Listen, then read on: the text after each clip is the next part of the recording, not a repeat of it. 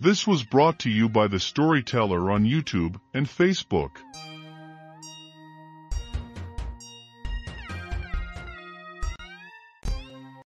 Two. You must be Prephagony, he said, grabbing me in such a hug hold I thought I would never breathe again. The word meant nothing to me, Foxy. He gave me a low bow, pulling his hat off and sweeping the hat through the air to rest it on his thigh as if he was an actor. I must have looked blank. It's Slovak, means foxy, he explained.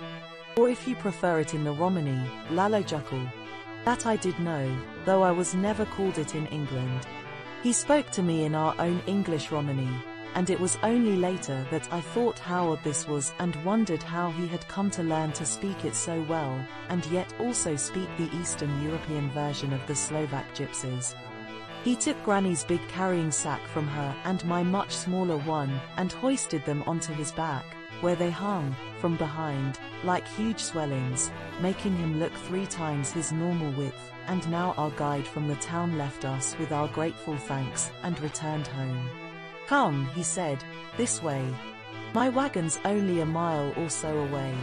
As we walked, he and Gran talked together and sometimes to me, whilst I studied my distant cousin. I would estimate he was well over six feet tall, but looked much more because he was as thin as an English hopfield pole. In fact, when I got to know him better, I often wondered how such a human walking skeleton could manage, because he had so little flesh on him and none of it which wasn't essential. My clothes were shabby to say the least. British gypsies in those days rarely had more than two sets, and though I was wearing my best tograms, I was very conscious of the patches in my trousers, which Gran had tried to make look like a part of the design, and the small tear in my shirt, yet next to him, I looked like a city gentleman just up from London. He had long wavy hair which hung over the back of his head, and at the sides like a black kitchen mop, almost to his shoulders.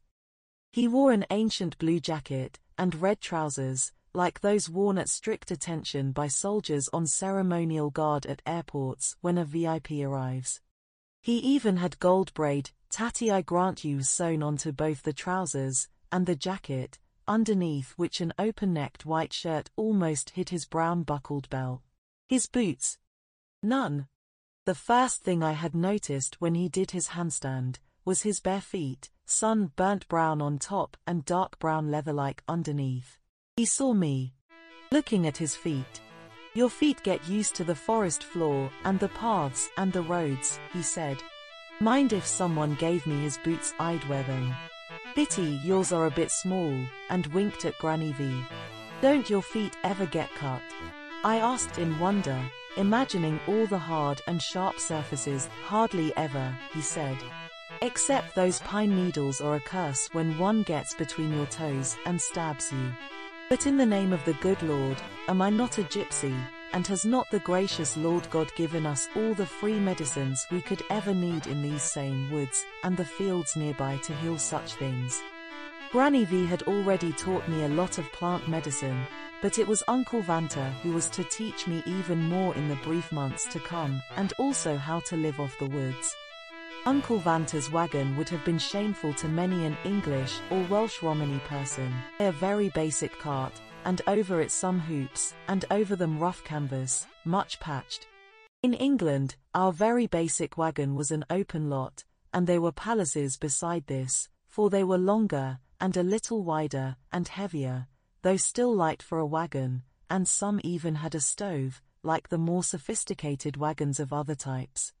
The only British wagon to compare with Uncle Vanta's was what were called accommodation wagons, basically a two or small four-wheeled cart with a tent structure on top. They tended to be more for people to keep their belongings dry when they travelled. Come, he said, make yourselves at home and rest before we go on. But where are the others? I asked. Five miles yet, he said. But why are you not with them, uncle? I asked, fearing he must have some sort of disease or social problem.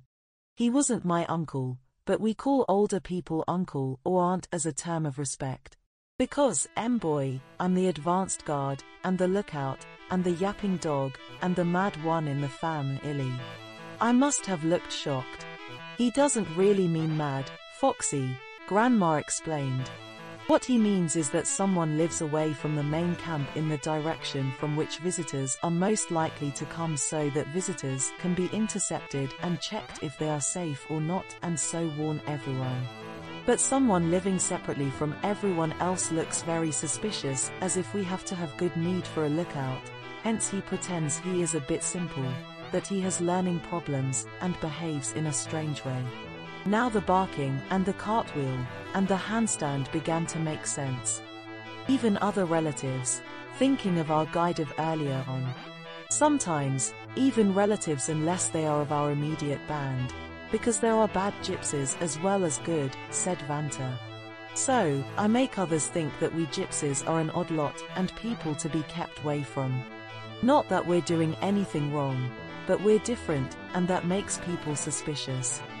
A dog under the rickety wagon watched me closely, as if it wasn't sure I was to be trusted. Vanta groped under his home, and pulled out a bottle, and some rough metal tumblers from a cupboard underneath. The king himself is using our best tumblers today, he grinned. So, we have to make do with second best. 50th best really. Uncorking the bottle, he poured a generous lot into each. What is it? I asked. Just drink, he said, so I did.